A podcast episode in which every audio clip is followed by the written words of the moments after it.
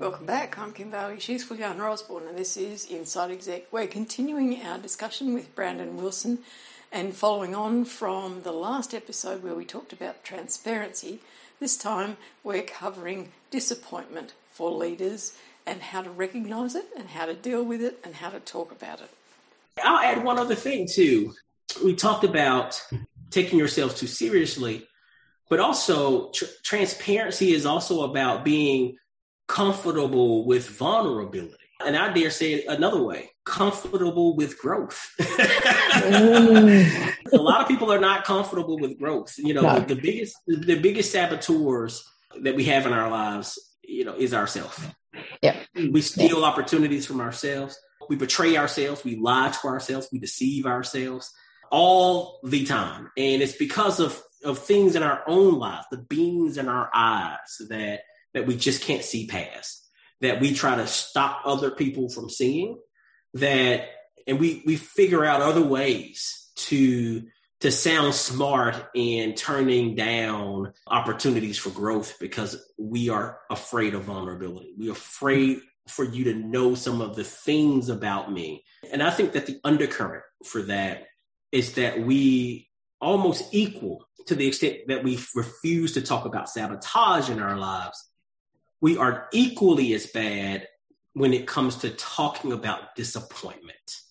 Mm. And every leader will face disappointment, and nobody knows how to address it or to deal with it. And in, in the refusal to talk about disappointment uh, and having the tools needed to assess it with ourselves shuts us down and makes it hard for us to pursue any kind of leadership activity that makes us vulnerable because we're reminded of the lack of equipment that we have to address disappointment in our own yeah. lives. So that's the sequel book, is it? Disappointment. So you do sabotage first, dealing, dealing with no, leadership disappointment. Like, like honestly, I, I think that that is the, the next logical step and, and yeah. you covered the sabotage side of it so well Thank and given so people the tools and given given them ideas that they can identify themselves that that's another area that's obviously bubbling to the surface now with the people who are reading the book as well as your own experience and yeah. you know that that it's your responsibility i'm telling you now well, I, Let I me will, promote will you to writing this book. book leadership disappointment, in our lives. It was it's actually there's a chapter on dealing with disappointment that's yeah. in the book. It's just one chapter to your to your point. So your point is is very well found founded.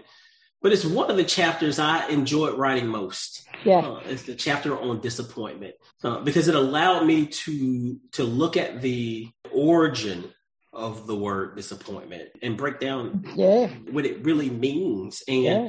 and what disappointment is, it is the dis is for misaligned or mis or ill appointed.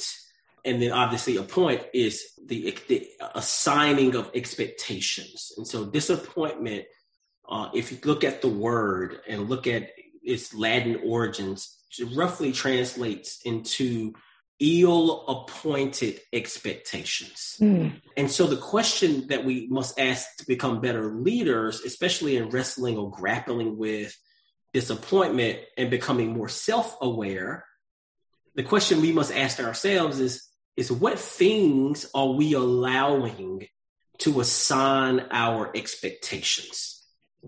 And there are a number of things. Some of those things are the lives of others. This vice president did it this way before me. So if I do it this way, I'm going to have the same success. Yep. And that that's a recipe that leads always to this to disappointment.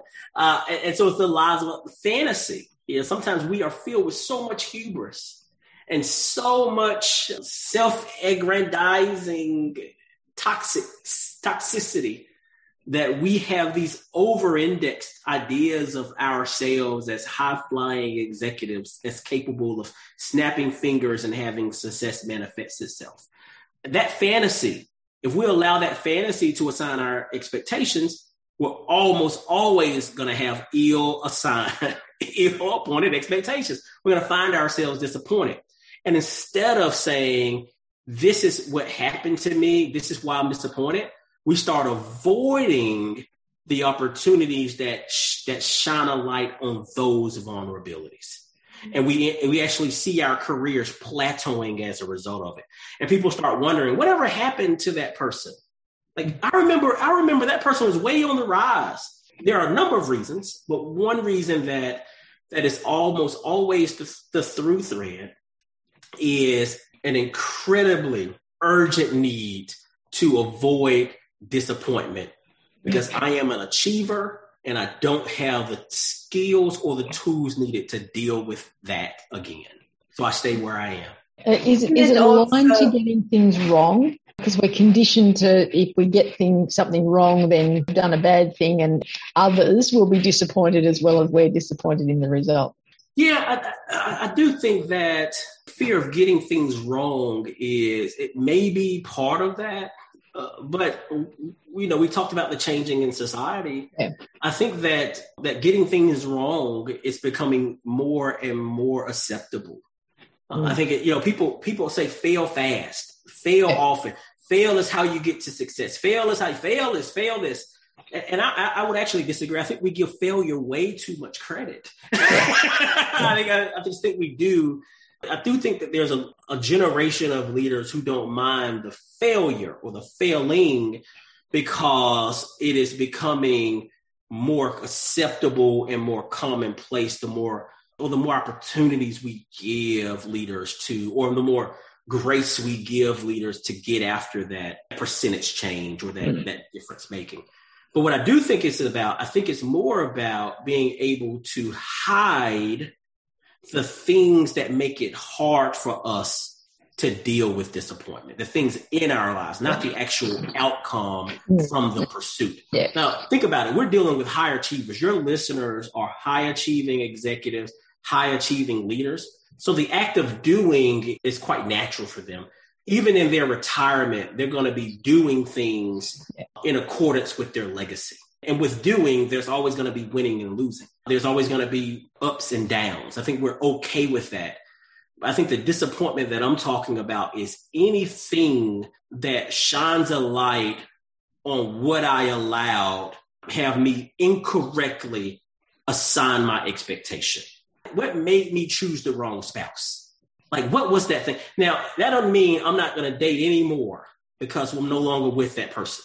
I'm going to continue to do but one of the things that just sticks me on my side is that I allowed her good looks to assign what I expected from her. You gift people the qualities that you want them to have that match up with That's something right. that you've already selected. That's right. And when we find when we find a way, and it's easy once once we now know the, the formula for doing so to reduce disappointment in our leadership lives, we need to identify what we are allowing to assign our expectations and to get our expectations out of those banks, to get it out of those banks. If we are driven by those good, get it out of those banks. Let's start having a lot more conversation with people so that we start ending up with the right network, with the right spouse, with the, you know, the person who, when I say right, the person that connects more with us. We hire administrative assistants because they have stellar track records with other people. That's going to lead to disappointment. We network or hire the assistant twos for us because our CEO said that that person's high potential and they did, they're going to do a great job. That may not be the right person. It may be the person who worked lower down in the organization but had a broader view of what the operations level looked like. Like, you know, we need to start tapping into our sales from a self-awareness perspective mm-hmm. in order to become more proficient at uh, understanding how we place ourselves in an organization to continue to be successful, how we unlock the power of collective impact, the drivers that might lead us to bad professional behavior, and the things that allow us to get intoxicated with goals to the point where we may blind ourselves and accept and embrace disingenuous promotions. And if we can re- all those, remove all those forces out of our lives, then we'll be met with leadership that is true to what we are naturally passionate about. Yeah. And even if it's one or two things, that's okay. Thomas Edison was good at one thing and he changed yeah. the way we communicate. And, yeah. That's a good point because I was thinking while you're talking about a CEO, a leader who self sabotage and lose the opportunity or miss the opportunity to grow. Did you find a lot of that is because of the belief that as the leader, they're supposed to know everything. They're supposed to get everything right, which is rubbish because they're human beings and they need a team to make these things happen. So I think if you look at it from that perspective, you concentrating on this and writing the book and across sectors, not just corporate, but not for profit, church, education, etc., is a really, really good thing because it's saying to people, no, as the leader, you don't have to be perfect at everything and know all the answers. And that's why you become transparent. You can think of the team. You can choose wisely. Yes, uh, I think that that is part of it. And the other part is that we could easily lose ourselves in the position. Mm. That uh, it's not about how much we know or how little we know about what we do, more so than it will ever be about the expansiveness of our own knowledge with regard to who we are. Mm-hmm.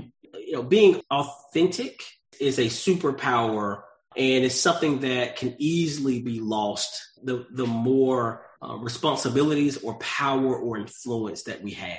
Mm-hmm. And if we hold on to who we are, that clarity around who we are, we allow ourselves to develop others uh, mm-hmm. because they are given access to the way we make decisions, the things that drive us and compel us to wake up every single day why our expectations are unyielding and, and so important, and why the things that I'm asking you to do really matter to not just the organization, but should matter for you because mm. you are a person yeah. has given your commitment and you should believe in singing it all the way through.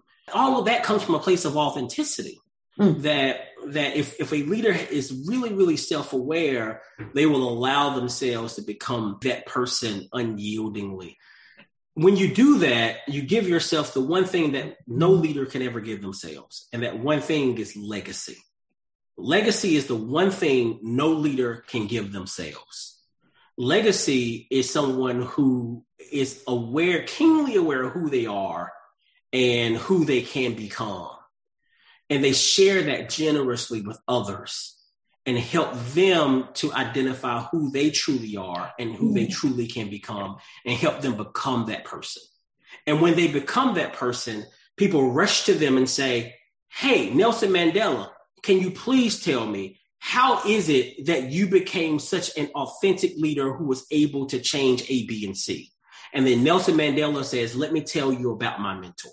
That's mm-hmm. how we achieve legacy. Other people give it to us. And the mm-hmm. only pl- the only way we can position others to give us legacy is by being self-aware enough, not self so self-important that we are generous without giving our life experiences to others. That's how it happens. And I'm going to end on that note because I don't think there's anything better that we could say in terms of what we've covered today. So thank you, Brandon, for thank your you. time. And you managed to get through an hour without having to cough, which is very good. Recovery is on the way. Recovery and I have here. to say, I have been mesmerized by your accent. I'm just, it's just like music. It's just wonderful to listen to. well, thank you. Thank you so thank much. Thank you. So thank you. And um, we will put the link to the book and the website at the bottom of the podcast. And we wish you well. You'll let us know when um, the sequel comes out. Yes. Disappointment. you, are, you, are, on it. Yeah. thank you so All much. Right. That concludes our discussion with Brandon Wilson. If you haven't listened to part one and two, I recommend that you use the links down below to listen to those two really interesting discussions with Brandon. But for now, I'm Kim Bailey. She's Fuliana Osborne. This is Inside Exec.